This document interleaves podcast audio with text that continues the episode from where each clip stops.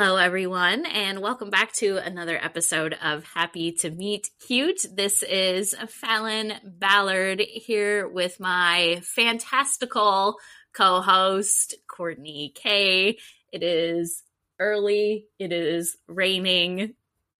This could be interesting today.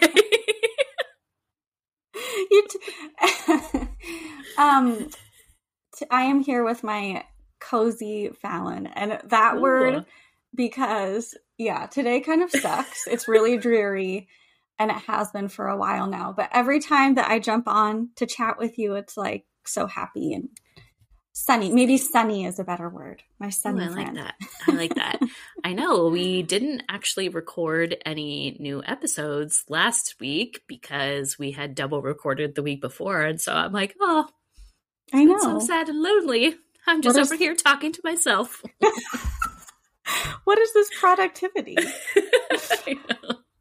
No, I know. I kept checking my calendar, like, wait, oh no, we're not recording this week. Weird. I know. So strange. So I have missed you. Yeah, same. Happy to be back What have and you not been talking up to? to myself. we all need a break from that sometimes. talking to another human is good. Um okay, so yesterday I'm to try to like not spend 20 minutes on this. Um we'll okay, if you goes. do. but yesterday the mid-season trailer for Vanderpump Rules dropped and I know I talked um I think last episode or maybe the episode before about the Vanderpump Rules scandal that has Yes. shooken everybody. The world will never be the same. Um, I am still obsessed with it. And so we got our first look at like what the second half of the season is going to be like, which includes a lot of stuff that they shot, you know, last summer and in the fall, but also includes a lot of the footage that they shot right after this whole scandal dropped, which first of all, just kudos to Bravo for really like they were not scheduled to be filming. None of this was supposed to be happening. And this news broke and they had cameras there like the next day. So like thank you for doing the Lord's work and being totally on top of it. But I mean, so this new footage that was filmed like just a couple of weeks ago, it's amazing how quick this turnaround time is, is like chilling, like chilling just watching. So we see Tom and Ariana having a conversation. You know, Tom is the cheater tier who we Pumpkin all eater. hate now. Yes. And so we see their like first conversation that they're having, like post finding out this news. And I I just I cannot wait. I won't say too much because I want to actually watch the season and see how it plays out. But the last like the last line of this trailer, like I literally screamed. Like Tom is in the kitchen and Ariana's like sitting over on the couch and he's like, Do you want anything?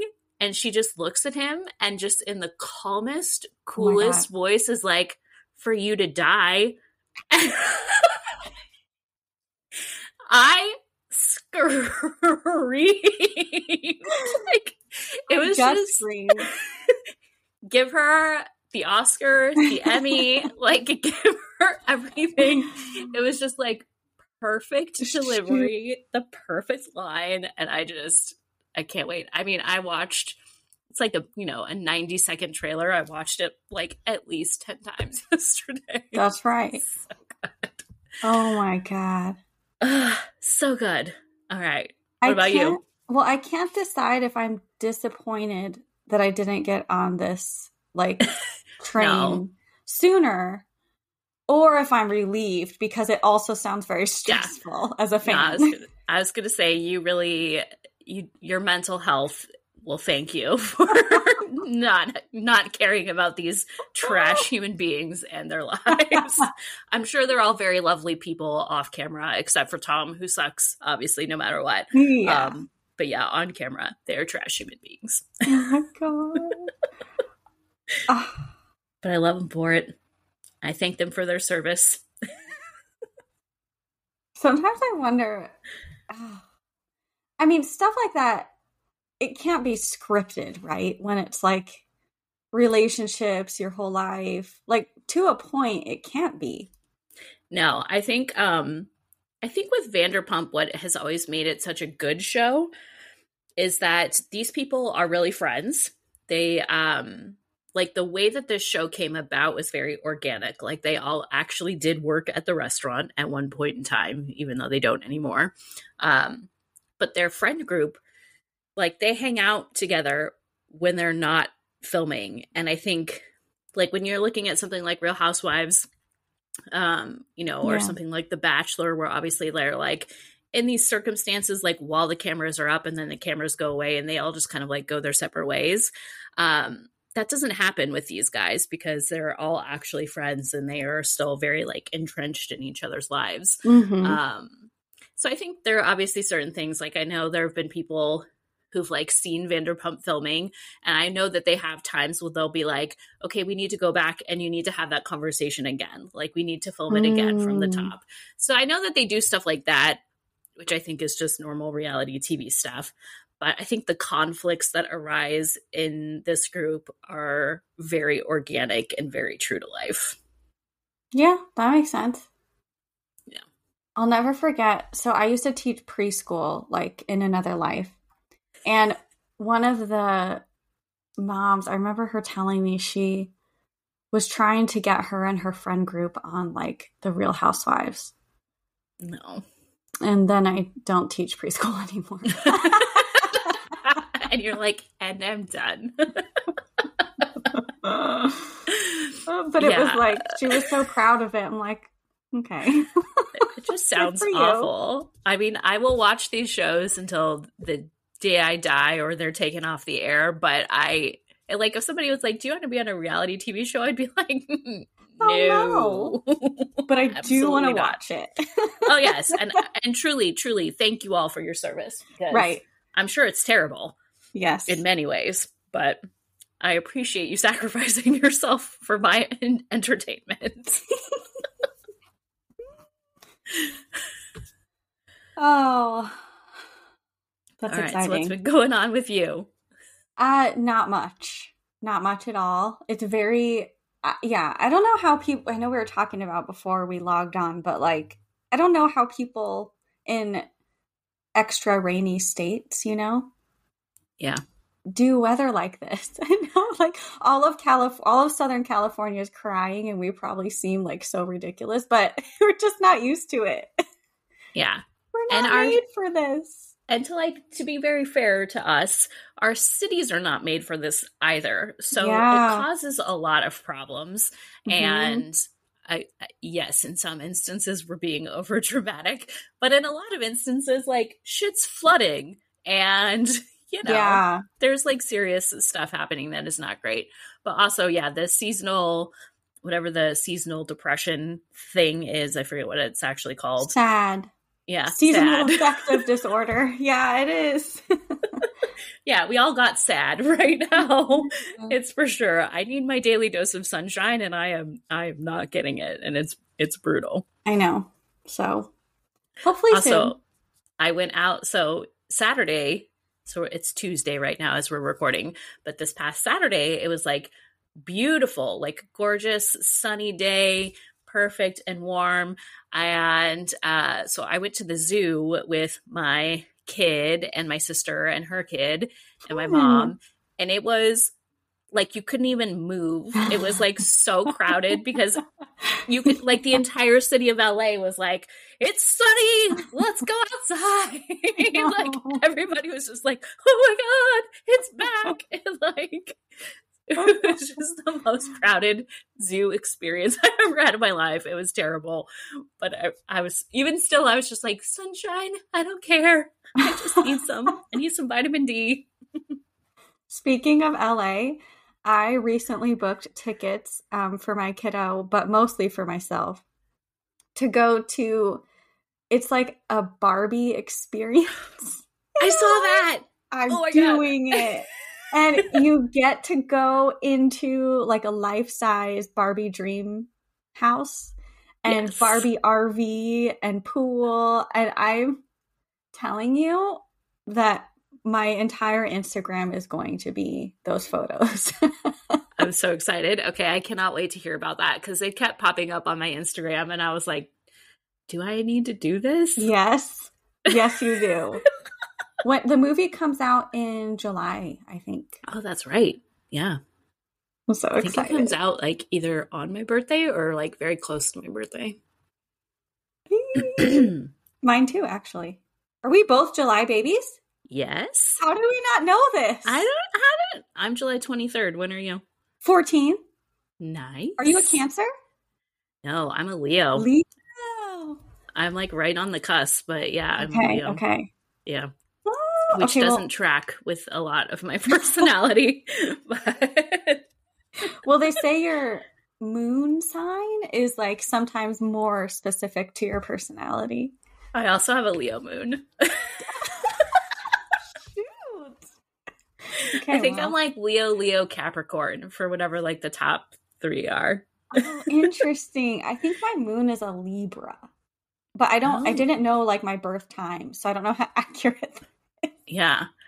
Okay, we need to have an author on who's like really good with astrology so they can tell us all about. Oh, and I guess that's a good segue to who we have on. Oh yeah. Um, because I know at the end we talk some tarot, which is really fun. Yeah, that was super cool. Um, yeah, so we're going to talk to uh, Faith McClaren and Victoria Fulton today about their new book, Ellie is Cool Now. And um, I'm pretty sure in the process of our conversation, they also convinced me and Courtney that we should write a book together. Yeah. now we have like a whole brainstorming doc. Like I know. things are thing. happening. It's happening. So, So you keep know. an eye out five years from now. So in five years, when our first book as a writing duo comes out, you can say you were there when Love it, it. all started. I love it. All right, so we will be uh, right back with with Victoria and Faith. Hi everyone. Um, we are here with the amazing Faith McClaren and Victoria Fulton, and to give you a little intro to them. Um, they are besties and co-authors of the international Wattpad phenomenon and Watty Award-winning rom-com Ellie is Cool Now, as well as young adult psychological thriller Horror Hotel. Originally from Ohio and Texas, Victoria and Faith now live and write in too sunny Los Angeles, California. Victoria lives with her fiance and their two cat children. She has a degree in chemical engineering from the University of Dayton, so naturally she co runs a PR agency with her other bestie when she's not writing about smooching and serial killers. Faith lives with her guitar making husband, Pokemon loving son, and two scruffy dogs. When she isn't listening to BTS or painting on her deck, Faith writes contemporary romance novels and volunteers with wolves in a sanctuary sanctuary outside Los Angeles. wow. wow. Y'all are amazing. Thank you for being here. The chemical Thank you for having us. This is The fun. chemical engineer and the wolves always get a. Yeah, the wow face. Yes. Very cool. Well, we are so happy to have you guys here. Um, I always especially love talking to our LA friends because we're just the coolest. No offense to everyone else out there, but Other than that, a little too sunny, obviously, in our bio, but I don't know. I love it. kinda I love it otherwise. Yeah, we've been needing some sunshine lately because true. we have been drowning in rain. So Yeah. that's the caveat is that the rain here is not like rain. You know, people are like, let's do just a little rain, but it's like, no, no, there's no, drainage. You don't understand. We're not prepared for rain. So it's, Los it's horrible. is never ready for rain. No. yeah, no. And uh yeah, I have I walk my kid to school in the mornings, but it's like on the even if it's rained the night before, we have to drive because otherwise like the streets are just like puddles. Like you can't even Yeah. walk along the streets. Oh, Yeah. It's horrible. It's horrible. You take it for granted because I was raised uh, in Ohio, and uh, I grew up in Ohio, and the you know it rains, and it's like you know it's it's like oh yeah it's raining, you know go play in the rain, but not here. Nope, don't play in the rain. You're gonna get washed away. He might disappear. It doesn't really mist here. Like it's Yeah. torrential downpour or nothing. Yeah. Yep. Yep. Oh, good times. Um, okay, well, we are super excited to chat with you guys today um, about your new book, Ellie is Cool Now, um, which has one of my favorite covers this year because it's just like so pink and sparkly. Like it is Mhm. everything I have ever really better. wanted. It's just so Yes. good. Um, and it Okay. is available now. So can you guys give us your give us your elevator pitch? Tell us a little bit about the book. Do you wanna Yeah, so oh yeah, I'll take it. Um, so basically, um, Ellie is, uh, you know, 28 years old, living in LA. She's a TV writer, and her she's you know on track for uh, big things in TV writing, but her boss thinks that she's a little bit cynical, and she actually writes for a high school show, a school. It's called Cooler Than You. It's set in high school. And so her boss basically um, just decides after a pretty bad uh, uh, screenplay that or, or uh, episode that she is very cynical in, uh, decides that she needs to go to her high school reunion, which he finds an invitation, or he has his assistant find an invitation, and so she is thrust back to Ohio to attend her high school reunion, kind of against her will. And her friends decide to come up with a bucket list for her uh, with the, with the senior uh, superlatives, and so she has to do a checklist. Um, the problem is one of the checklist items is involves her cru- her long ago crush that never uh, came to fruition as any kind of uh, full fledged romance in high school. And um and also she ends up running into when she goes back she ends up running into her ex best friend from high school who uh kind of betrayed her at some point. So um yeah so then this just kind of wild antics of going through a bucket list and being back you know kind of the you know i, I always think about like when we were writing ellie it was like i was trying to tap into because i didn't we didn't go to our high school reunions um, but I was trying to tap into the feeling of what it would feel like when you, if you went and you did big things and then you had to go back to a place that made you feel very small. Mhm. And so that is sort of the premise of the book. And um, it's fun. it's just kind of a good time, you know? Good time. but it's also uh, heart wrenching a little bit to go back to a place that, you know, you don't love. Yeah, Mhm. and and I think also like encountering, especially the storyline with her best ex best friend, you know, encountering someone who meant a lot to you, who was kind of also like bigger than the place they were from, but definitely took a different road than you did in how they handled it.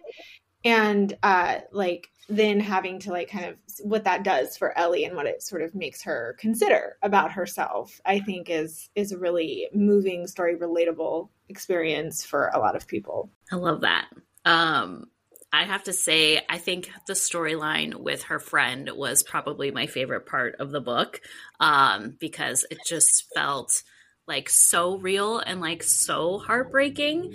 But I also just loved how, sorry, the jerks down my street with their huge motorcycles. Um, I like. I also did not go to my high school reunion. I have not been to either of them. My twentieth was go. last year. I did not go, and um, I just felt like that reading Ellie's experience. I felt like it would be like everyone's experience, sort of Mhm. going back to your reunion where you know, there's the people that stayed and kind of stayed the same, and then there's these people that have gone off and like done great things. Um, but it just felt like I feel like this is like the universal high school reunion experience, which was a lot of fun to read. Well, the Mhm. one thing that I thought about, you know, when we were writing it was I, I didn't go, we didn't go, and I'm never gonna go. Like I'm never gonna go. Like it's never, it's not gonna happen. Um, but I think um my so my mother actually went to like her. I forget what it was. It was like I. I mean, she's old, so it was a, it was many high school, many years later. Um, but uh, she told me that after all those years, they're still clicking up. Like the Mhm. groups are still there. They get back into the like you just snap back into old ways. and she so she said that you know she, when she went like it was just she just expe- she wasn't expecting that she wasn't expecting everybody to still like be clicky and like the hierarchy was still there after Yeah. all this so that Yeah. was like that really convinced me nope no and it's also like those people you know they know you for you know i mean for, for from where i'm from like i grew up from kindergarten with all these people you know? Mm-hmm. And so they knew you when you were like awkward or like when you were you know i don't know when you had kind of greasy hair because you, you didn't shower enough you know? Like i don't I, I, I just you know i don't i don't know i don't you don't need that. You, it's like there's something you know nice about coming going somewhere else and starting over i think. Yeah being choo- getting to choose more of who you are and what you want to be and what you want your person to be known for i guess. Um i didn't go to high school so i was homeschooled. Oh, wow. um i went to like the first like s- trimester of height of ninth grade and uh was a big i mean big troublemaker. Less less than the like i wasn't a wild partier. I just was like always trying to protest something always getting into it with a teacher like about something that i saw as an injustice. And like my parents finally just said we are tired of going to your high school. Like you're pulling it out. And so like i had a, such a different experience than like than most people did but i still relate to that concept because i lived in a town where everybody knew me. And i went to like i had like a church community that was very like you you know we have an idea of who you are and we would like you to be that person and just constantly sort of feeling like they were wrong and i didn't want that and uh and so like that part of the journey i think it's universal even if you didn't like hate your high school you have people who see you a way that is not how you want to be seen Yeah. Yeah, and I actually like I didn't hate high school um at the time. Um I looking back on it, I can see how a lot of things that happened in high school like actually had a pretty big effect on me, you know, like mentally and emotionally later on. Um but yeah, I think it's exactly what you're saying is that you know you move on from that especially people who do move away from their hometowns um, and you do sort of become this like different person and to go back to you know it's also kind of like sometimes how it is with your family too is like Yeah. you have grown and changed as a person but when you go back to your family you sort of like revert back to that person Mhm. that you were as a child Yeah. um i just find that whole concept so interesting and so fascinating It was funny. We were at a high school yesterday in Los Angeles. We went to for our uh, our young adult book. We went to a high school uh, for an event, which is super fun. But California high schools are so different than Ohio. Like I was, we were walking around this high school, and all the lockers are outside, and the campus is like all outdoor. And like Mhm. all the access to the room, the classrooms and the library and everything was just outside. And I, I was like, I would have loved, I think I would have loved it here actually, Mhm. maybe because our, my high school personally felt like a prison. I mean, it, if you actually drive by it, it looks like a prison. I mean, the way they have it set up is a brick, like it's like a brick box on top of a hill. And I mean, just add some barbed wire fencing around it, and it really would look like a prison. And so I, and I, you know, the, the they had very, it was very strict, you know, like the the the way that they ran the school was very strict. Even though they were, I mean, it was like the kids were fine, the, everybody, but it was just strict for no reason. And then I think that created a landscape within the school of like because you know it was kind of one of those situations where the football players could do no wrong like they could probably burn the school down and everybody would be like it's okay you know we'll just build a new one. And for me i was more academic you know i was i was in musical theater and i was also like a straight a student. And they treated me me like i was like gonna like if i like i remember one time i um I, I would never skip class. I need you guys to know. It like, just it would never happen. and they called me down to the office to accuse me of skipping class because something some wire got crossed somewhere. I have no idea what happened.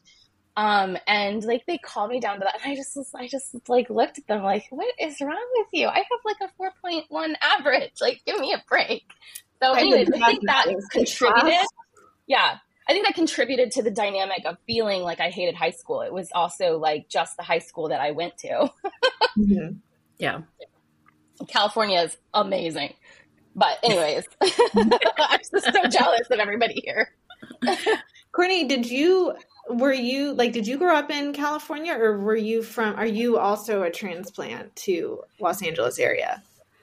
Born and raised in uh, California. but we share some similarities in that I went to elementary school through like second grade. Then I was homeschooled until eighth grade. So uh, that was quite a transition. And I'm, I don't know what you all are going to think of me when I tell you this, but I saw the movie Clueless. Love Clueless. And then I begged my parents to go to public school. I was that's like, a very accurate representation. well, actually, uh, just to even go farther down that road and what you're going to think of me, I saw Clueless, and I'm pretty sure I fell in love with Cher. I just didn't know what mm-hmm. like that was yet because mm-hmm. um, in my upbringing, you know, queerness didn't exist.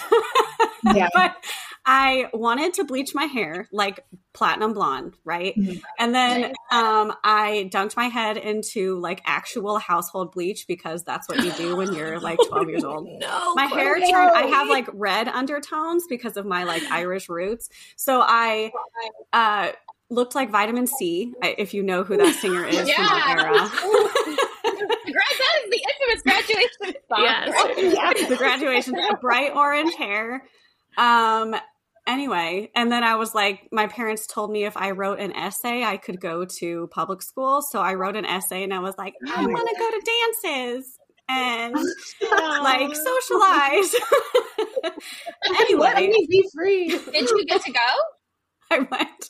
I went in oh, eighth good. grade. Um, it was not everything that Clueless said it would be. no, no, false advertising. Um, but you know, like girls, really. I yeah. ended up. Also, I know.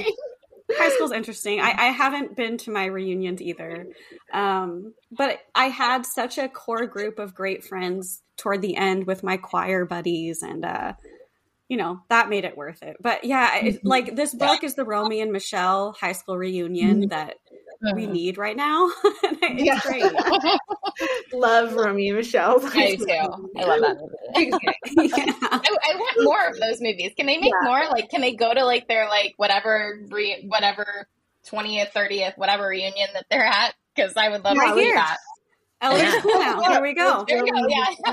yeah. Movie. Yeah. No, I I think high school is such a unique experience. And I think that there were, I, I'm jealous of the people too that had like their core group of friends because I had friends, obviously, but it was just like we were, I remember feeling like we were plucked to, like we were kind of like plucked out of, you know, nothing to like just get together. And I didn't know what was like bringing us together exactly. And, um, and it, we just, I just felt like we were really miscellaneous. And I, I ended up getting, um, a boyfriend like my junior year, which was kind of a lifesaver at some level because it just got me through the rest. Of, it. I was just like, I'm gonna hang out with this person, um, and you know, and I and I and I did have friends, but it just it never felt like um, I, I don't think I had learned to be a good friend yet either. I, I didn't know. I was still figuring. You know, it's like that that time you're super malleable. You like you're trying to figure out who you are, and I didn't know mm-hmm. who I was at that point. So I think college got me started to get me closer to that where I had a best friend and I had like you know, and even after college, I started to have like more of a core group of friends. And so that who I still am in touch with today. And so I think college was my sort of coming of age moment instead of high school. But yeah. yeah. I like I that what you said about you didn't know how to be a good friend yet. No. Because I yeah. think that that's really important. And I think that a lot of us, like I definitely feel like that too. I did not know how to be a good friend yet.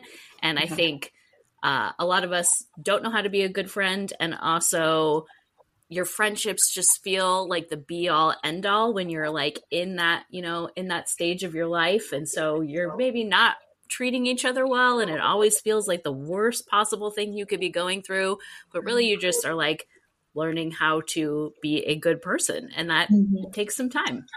I wish they mm-hmm. would teach that in school. Actually, I wish they would teach yeah. you how to be a good friend. I don't think they. I don't think that we I didn't have, I was an only child. So when when I was growing up, I mean, I that was the bane of my existence was friend making because I was like, who are you know who are these peers? I hang out with adults, you know, and I I was trying to figure out, you know, so I think that also contributed to that. So sort of it's being an only child is a little bit like being homeschooled because mm-hmm. like you're kind of alone all the time, and so you know figuring out how to how to connect with your peers is a is a uh, that's a feat, you know.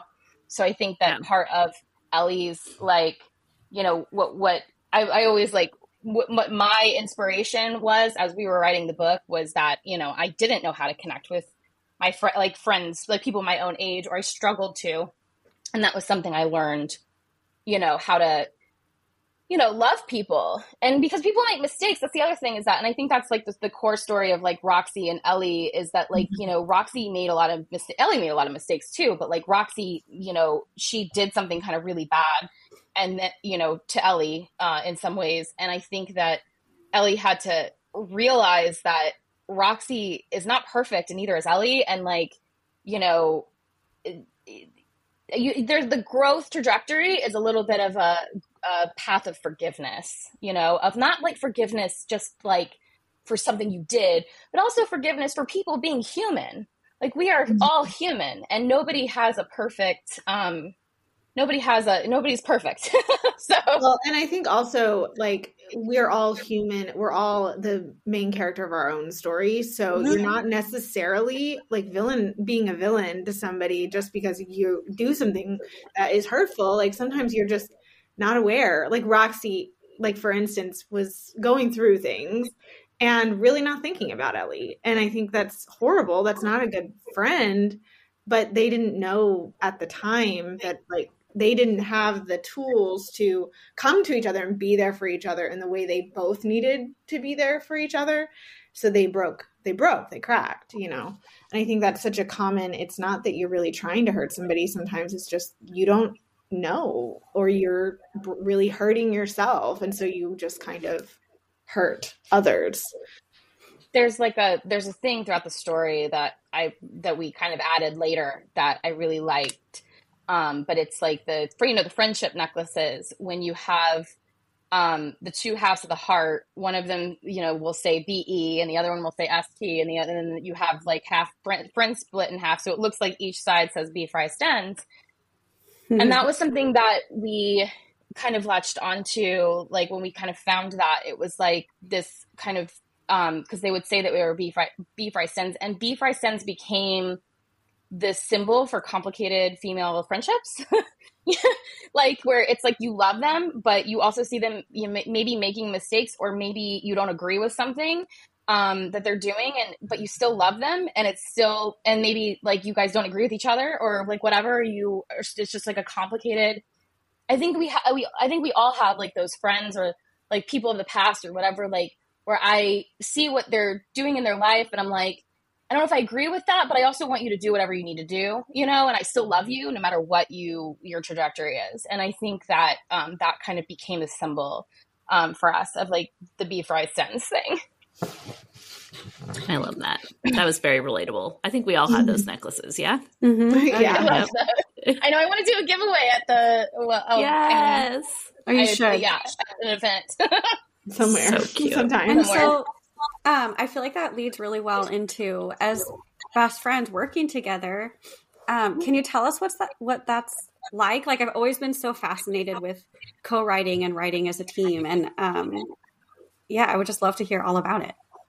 Yeah, I mean, we so we started. It's funny because we were friends before we started, so we didn't. Uh, sometimes these writing partnerships, they they start as like you kind of know each other, and you like there's a reason for you to work together. You know, kind of. A, we were friends. We met in a writing workshop, um, a YA middle grade writing workshop. Like it feels like a hundred years ago. It was like ten not, years ago, I think. Ten, yeah, and um and we so we we really bonded in that workshop as being two people who were both very like driven and ambitious and like we both loved screenwriting we both we were both also trying to screenwrite at the time and um you know alex i think moved during the the, the workshop too. I was the last day. Yeah.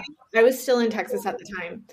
And so we bonded sort of as both having big ideas, big dreams, like being big, like dreams. ambition. Yeah. Yeah. And, uh, and Gryffindor ambition, not over here. yeah. Both of us are Gryffindors. We're Gryffindor, yeah. yeah. and um, and so like that was so it's not like we were like oh we're gonna just write a we're just gonna start writing together you know it was like we're friends and and i think that when we when i moved to los angeles was when we decided let's try. Like we wrote a screenplay together first and it was super fun. And and it just evolved into this this is fun. This isn't too hard you know? Well, we were tired of writing in a vacuum. I mean i think both of us so i was trying to be like a tv writer and or faith was trying to we write under pen names everyone so i will occasionally slip up. But um uh faith was trying to you know do the author like you know, figure out the author career. And so we were both just kind of tired of writing in a vacuum. And then we were like, let's write, like, let's just do some stuff together and have fun. And so we just wrote this. Ellie actually was written chapter by chapter on Wattpad. And the way that we wrote Ellie, and our process has evolved since then, but the way we wrote Ellie was that we'd each write a chapter. So, you know, mm-hmm. I'd write a chapter, she'd uh, go through and add her voice um, and then she'd write a chapter and I'd go through and add my voice. And that was kind of how our voices intermingled was mm-hmm. through just like, you know, each of us kind of doing that over and over, like through the, through the book. And, um, and yeah. And so, um, the, kind of the way that it's evolved to is, uh, it, it, we kind of play it by ear. Like sometimes we feel like sometimes we add like each add like a thousand words. Like so we just like so I tend to write at night she tends to write uh faith tends to write and like during the day so sometimes she'll write like a thousand words during the day and then i'll write a thousand words at night mm-hmm. um and sometimes then that gets a little stale and so we just have to kind of vary up the process but we each touch all of the words mm-hmm. so that's the most important thing i think in our process and the reason that because like I know that some writers will choose a character to like so like some partnerships choose like they'll choose a character like you write this character I'll cho- write that character. Um, obviously in Ellie Is Cool Now we have one POV. Um, in our YA we have four, um, but we each touch all the characters because I mean it's just that's that's fun. it's fun for us to do it all. So um, and, it, and it helps too because I think we both go into this knowing that this is something we're shaping together. Um, we're not uh, we're not precious about it. Like it's it's something that like it would be like it would be a different thing if we were writing it individually and we recognize that we are writing this as a partnership and so what we're creating is something that is unique to our the two of us creating it together and so there's like people we got this question like do you ever disagree on you know what you where you want to take a story take the story. And it's like we don't because we typically will just kind of come in come in with the goal of like we're going to do the best thing we can. And that means that even if we're not like on the same page right away like we talk about it until we get on the same page. We don't write anything that the other person disagrees with. We kind of treat it like a writer's room i would say. Like so like you know coming from uh, tv kind of in, inundated in that world, it's kind of like it's just like a collaboration. And you know, when you collaborate, you're not saying, "Hey, that idea sucks. We're going to do it my way." You know, like you're mm-hmm. it's you're, you stay open to like you know, and so it just becomes like um, this really fun process of like collaborating because the thing that you're going to you have to know that the thing that you're creating together is going to look different than something you would create on your own mm-hmm. it's actually you know th- this thing together is going to be better than something that you would create on your own because it's you know because it's it's um you know it's kind of like um I actually heard a, a, I was listening to a random podcast with the director talking about he was a director of like Sausage Party I think. I don't know Shrek Two and Sausage Party. I don't know. And but he had some good stuff to say honestly about like collaborating with a team. And he was like you know you have as a director you have something in your head but that's not necessarily the best version of the story you know the best version of the story is when you come together and you collaborate we've got like the animators you've got the actors and the you know the writers and you know they're going to have their own version of the story and sort of like you're going to let everybody. It's kind of becomes like a like a like an orchestra. Like it's you know, and I think in our case, it's like you know we're like a little string quartet. Like we're just Yeah. what the music that we create together is different than something that we create on our own, and so that's we let it flow. Okay, that's like so fascinating and I love Mhm. that so much. And I think one of the things like one of the things we kind of tend to hear a lot over and over when we're talking with writers on the podcast is just like how solitary it is all the time and how alone you can feel and just like the thought of like having somebody like with you through it the whole time just sounds Mhm. like oh that must just be so nice Yeah. to just always have a buddy a buddy system It is really like, fun. especially when you con you do like especially in the because one of the things that's changed about our process is like the outlining because we have to do we're doing proposals now so we're having to do the full synopsis outline situation and like which we never used to do like that was like when we I Well, was, Ellie's not outlined. no, Ellie was not outlined. So that was that was before this this part of our journey, and um and it's so it's interesting because right up front we're doing this work of the back and forth, the you know the the molding and the shaping of the story, and having that collaboration right up front. So when you run into like I don't know what to do in this scene, or I'm in I've I've planned myself into a corner, like we're you're not you're not stuck as fast. It's so nice. It's so nice to just be able to call someone when you're stuck and be like, "Hey, I'm stuck. Help me." and you know, and I mean, I that that is probably why I wanted to be a TV writer or like, um, you know, write movies. Is I just love the collaborative uh, element of it. And so getting to write with a partner is just so fun for me because it's the same. It's like what I wanted. I, I really love. I mean, I think it's fun to you know write stuff on your own too, and and you know, Faith obviously has her own projects that you know she's doing, but um, I just I don't know. This collaboration will always be my favorite. That's so Very cool.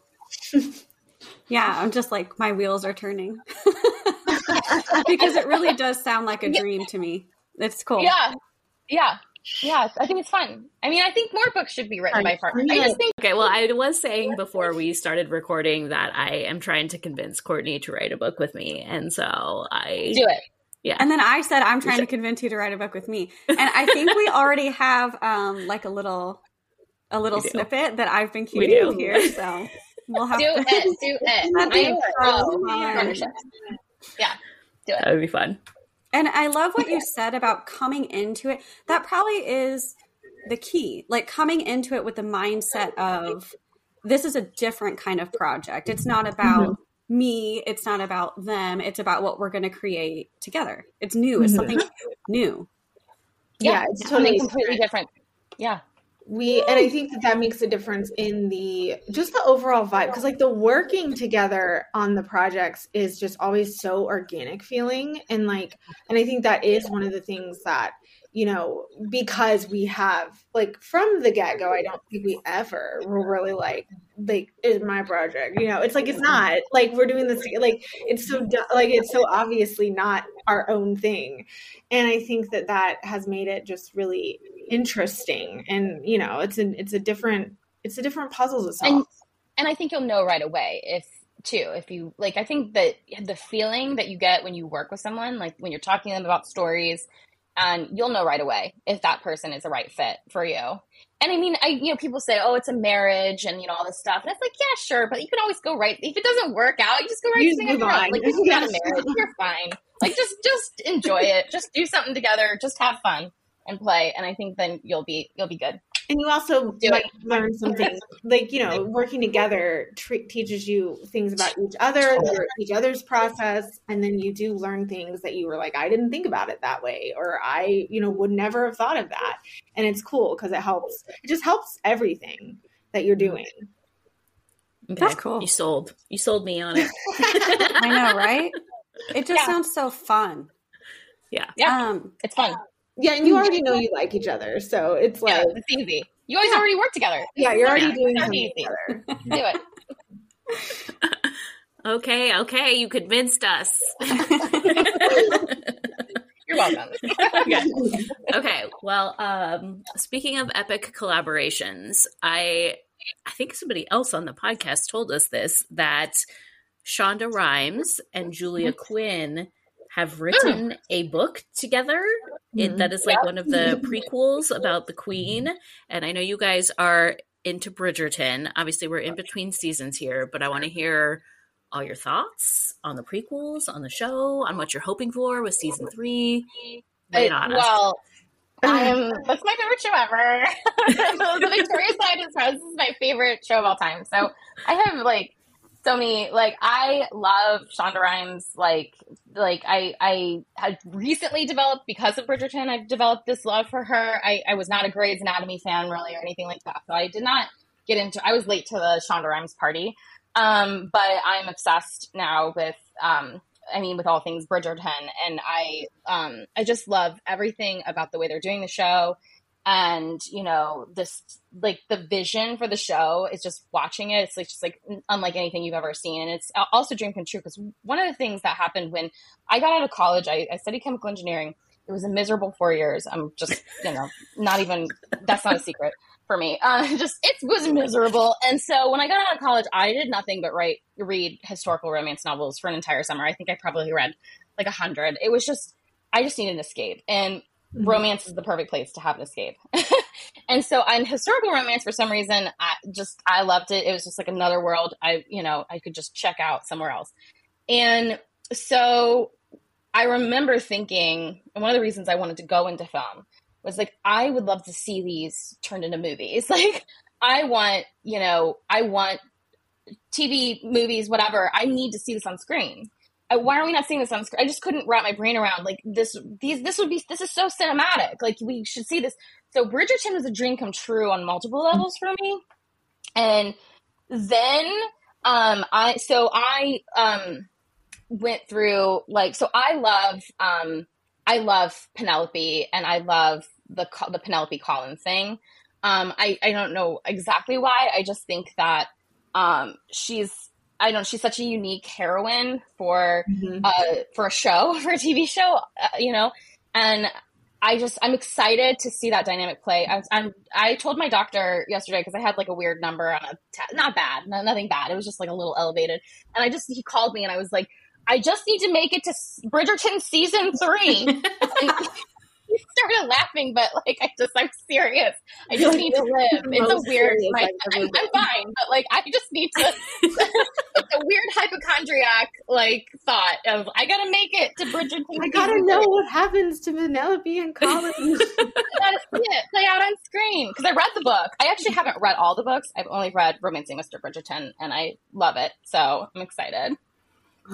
Yeah, I'm interested. I I have read all the books and I like that we're not like staying 100% true to the books. I Mhm. think in this case Yeah. it, it is working that they're doing that.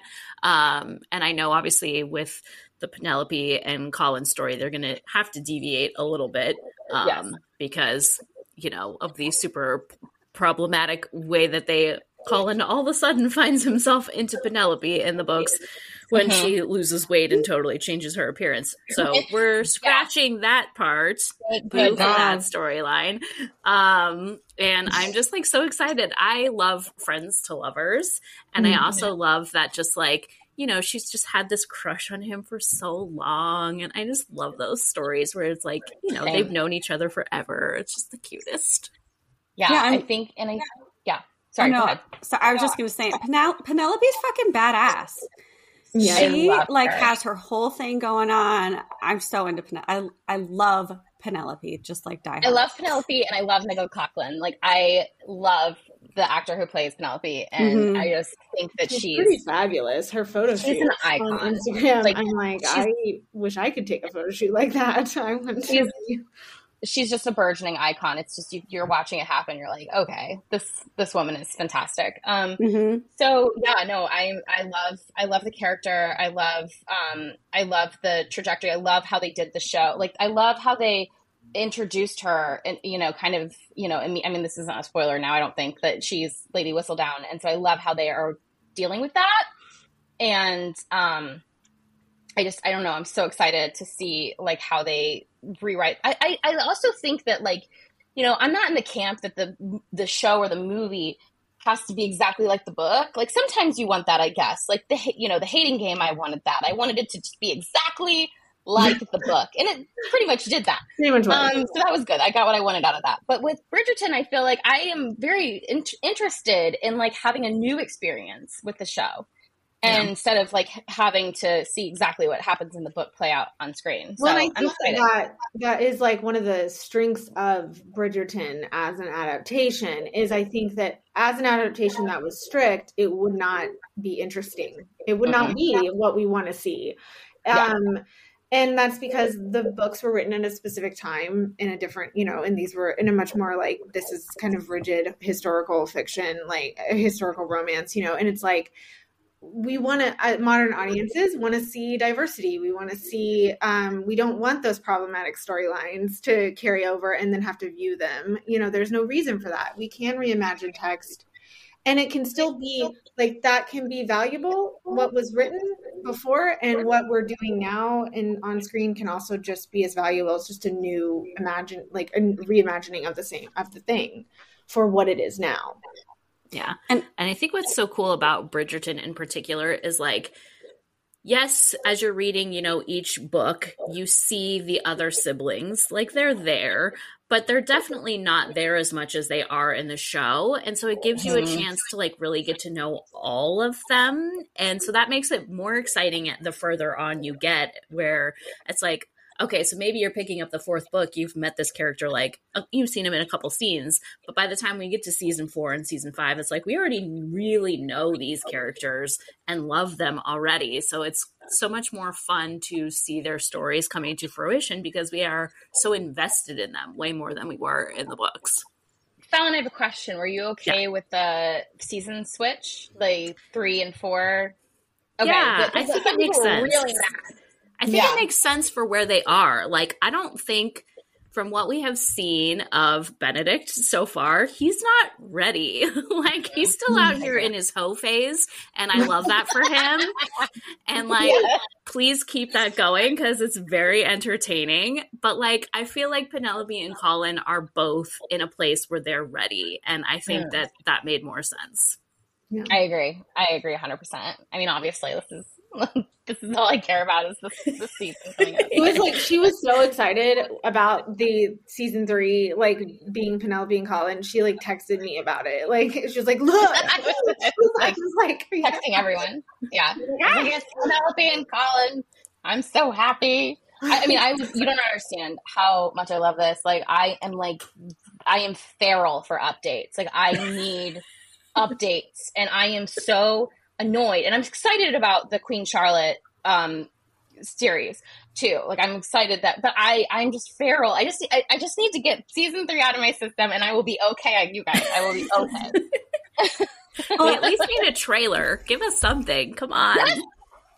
And what I want to say too, what we were talking about a little bit, I think they initially set the viewer up to come into this um, adaptation knowing, oh, this is not our like, this is not the original Bridgerton. Like this is, um, you have like the modern retakes of the music, um, Mhm. which are phenomenal. You have um, like the colors that they wouldn't have used back then, like all the bright, um, like you know, eye-catching things, and then you have like the the wardrobe is different than would have been mm-hmm. historically accurate. So, like in many ways, they have brought this to a modern audience, and it's it's really phenomenal to see and uh yeah i love it and i also love if you're waiting for uh bridgerton season three and you don't want to like rewatch go watch Derry Girls because Derry Girls. Oh, so I need to watch that. I haven't watched that. I Yeah. Oh love God. Derry Girls. I think just I would finished that. though. I was so sad. I was I like the in the last season is done. It was the last season. And it's, Yeah. i uh, i know it was just like such a fucking good show and hilarious and i can't say her last nicole Co- how you say It's Coughlan. Like Coughlan. I, I, I'm not great. I don't know if I'm 100. percent It's Irish, right? So I Yeah. don't know, but I think I'm doing it. but she stars in that series and Mhm. she's She's phenomenal um she's just I love like her. your hilarious little lesbian in that series and Yeah, i'm she's here the for it queer one. It's so great. Yeah. It's so good. I love Watch that show. And like I love I loved the and also like that is like set in another time too. And it's just but they also did a really good job of making it feel still very like this is a story that matters to us right now. Like these Mhm. are characters that you know now, and I think that that's one of the things about doing anything historical is you're you yes you're setting it in another time but you're creating a story still for modern viewers or modern readers that you know is what we want we want and need to see on, I on love in the modernization of these period piece shows. Like, I just think they're doing. I, I think that I I want more like updated modern versions of like with cut like full of color, and I mean the only thing, the only uh criticism I have of Bridgerton is I want more queer like Yeah. storylines. I just think we are lacking in that. It's like if you're gonna if you're gonna you know do this updated thing, you know, then do it all the way. Yeah. yeah I mean, I I feel feel like- like Bennett, Benedict is leading us right to it. You know, They should, they should go. I mean, and maybe that's maybe that's what they're that maybe that's what they're saving him for a little bit. Yeah. is something you know to like build that in to something because I think that would be so interesting for them to go that direction.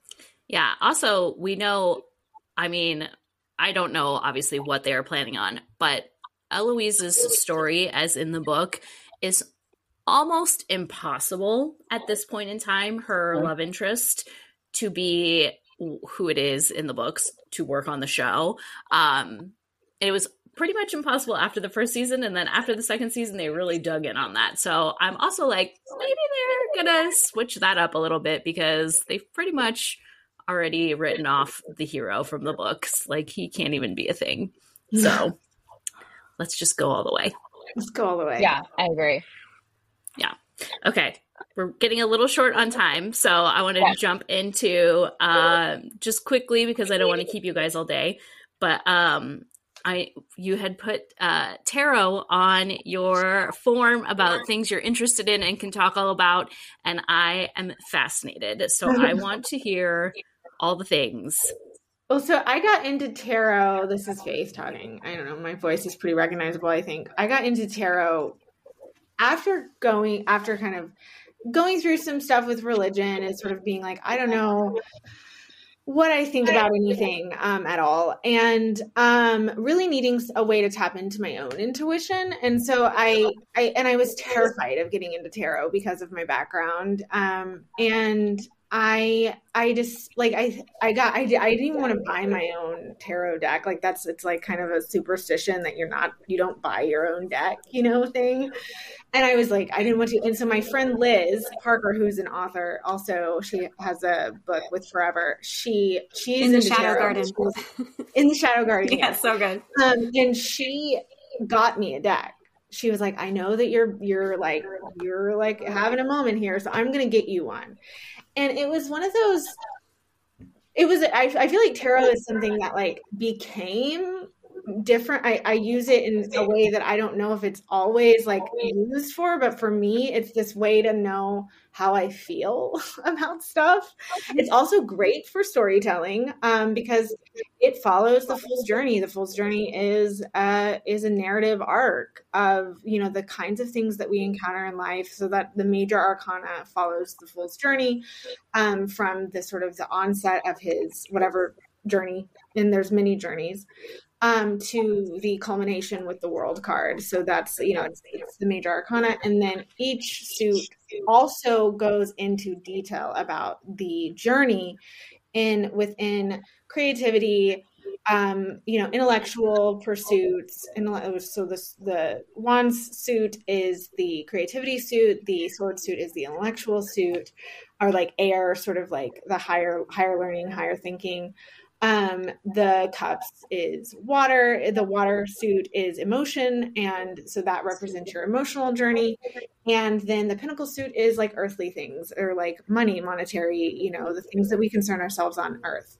And i don't know it just be like for me it's just this really um beautiful way to one look at when i'm feeling like i don't know how i feel about something or i need to get quiet and just and sometimes i can it can be hard i can resist that um quietness.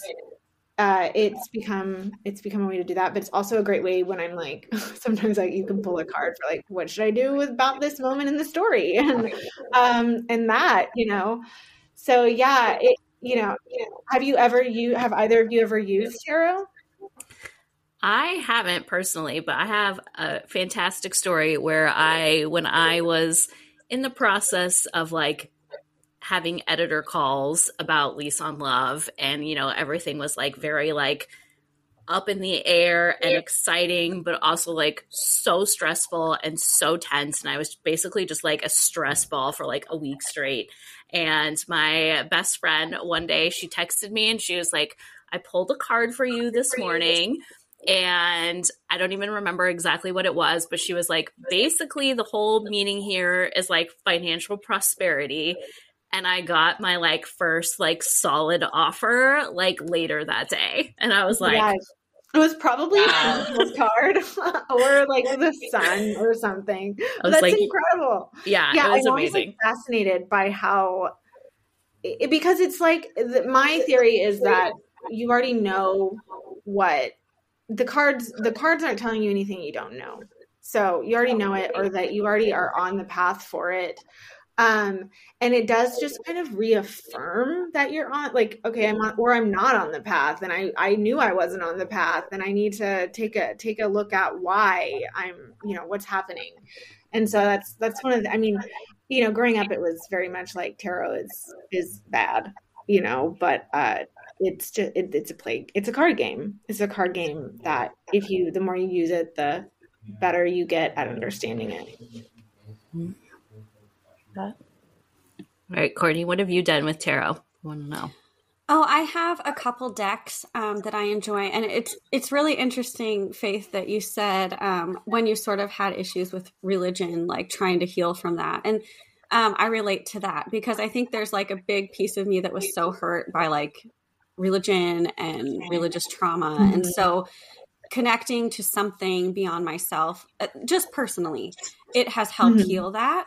Um, mm-hmm. and even if it's not like, I don't know, I, I don't know, beyond myself, it's like just sitting. I use them a lot to meditate and just to kind of reflect because I feel like my brain is always thinking like external and like it's a way to check in with myself. Um, and I don't do it consistently, but when I do, it's sort of like a self love sort of practice. And um, yeah, self care.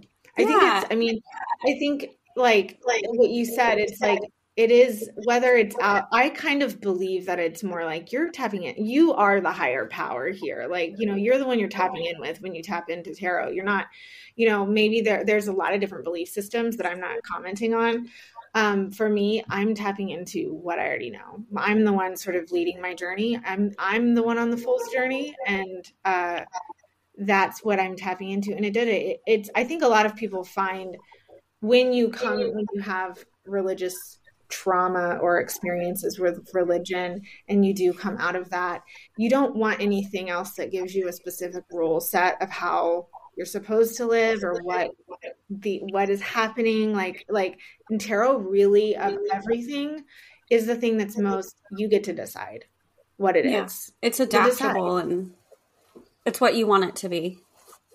That's interesting. I think that my my other best friend who uh I am uh, have a business with, um, she has religious trauma. She was raised in uh, kind of a religious culty vibe, and same thing of loving tarot and astrology actually for her too. Um, and it, I, I'm wondering because I was not raised like super religious. I was like a barely Catholic kid. You know, did we go on Sunday? You know, on Easter, sure. Um, but uh, you know and i but i think that it's interesting to see like you know when you have religious trauma like how like a lot of people seem to be like after you know they kind of deconstruct that they kind of go for these things that bring them back to themselves i think yeah because we don't we oh you think you're muted you muted yourself rebecca oh faith, faith. Oh, sorry, I'm muted. I'm... it's all good. Thousand. We'll edit that, um, and we'll start back here with. I totally agree. I think we're not looking for um, another god. You're looking for something that is not a, a, high necessarily a higher power or isn't a higher power in the you know con- box construction of a specific religion. Yeah, and the cards are really pretty. Oh. I mean, it's fun. I'm like, I really love, like, I have and you get to interpret them for yourself. You know, Yes. nobody's telling you how Yeah. to interpret them. yeah. And they're still rules ish, but they're not really rules. Mhm. I think that's interesting. Okay. Love that. All right. So before we say goodbye, can you please uh, tell our listeners where they can find you both on social media? Yeah, so we are on Instagram and Twitter, more on Instagram um, at Victoria X Faith, and both same for Instagram and Twitter. And then we also have a website that you can follow and uh, go. There's a Substack attached to that, and it's the same victoriaxfaith.com. I have to say, and your website is gorgeous. I was just on it to read your bio, and I was Yeah. like, "Oh my god, it's so good, so good." Danica Our Corral designer. is Yeah. yeah. Could we just sing? Um, just all of our Everybody works with Danica immediately because she's the ma- she's the most yeah she's so I mean it was just like we I, I we gave her a little bit of like hey we do we're weird. We do horror and we also do romance. Can you figure out a way to combine those things? So she gave us a neon heart with bats and we were like I don't this is genius. I don't know. I didn't I I didn't know that was what I wanted but that's what we wanted. So So good. I was so like, yeah I don't understand. We I Highly love bats too, so I was like, this is like really on it for me. it's literally in my, in one of our acknowledgments I'm like They- like you're not a bat because like her, like uh, she got obsessed with bats for a minute in her in her front yard, I think, and Yeah. uh, her husband said to her, you know, was just like you're not a bat, and so that's what we it's in our acknowledgement. So yeah, Oh, that's. Even an inside joke. I love wild. I like really love wild animals. Like I love all kinds of animals. I love and like bats. I'm like they're they're at night and they're just they're so cool. I don't know, man. Oh my gosh, Totally I normal love it. you are. So yeah, heart and bats. So yes, go see our website. Inspire Danica. It's Love that. amazing. um, and you can also get Ellie is cool now. It is on sale. Go buy it. It'll also be linked in the show notes so you can just pick it up there. Thank you guys so much for joining us. This was so much fun. This was Thank you so much for having us. This was so fun. It was like talking to our friends. Like it was. Yay. Yay. We are That's friends. the goal. yeah, we are, but like, just, you know, That's Wasn't awesome. stressful. Totally. Good. All right, everyone. Thank you so much for listening, and we will see you next week. Thank you. Thank you so much for listening to Happy to Meet Cute. If you enjoyed our podcast, we would love it so much if you would give us a follow on social media. We are at Happy to Meet Cute on Instagram. And also, if you could please leave a review and subscribe, that would be amazing. If you would like to follow your host, you can find Courtney at court underscore K, K A E, on all social media platforms. And you can find me, Falon Ballard, at Falon Ballard, everywhere you imbibe your social media. If you would like to buy any of the books mentioned in this episode, you can find links in the show notes. And a special shout out to Zachary Kibbe and Matt Ballard for our amazing theme song. Thank you so much for tuning in, and we hope to see you next time.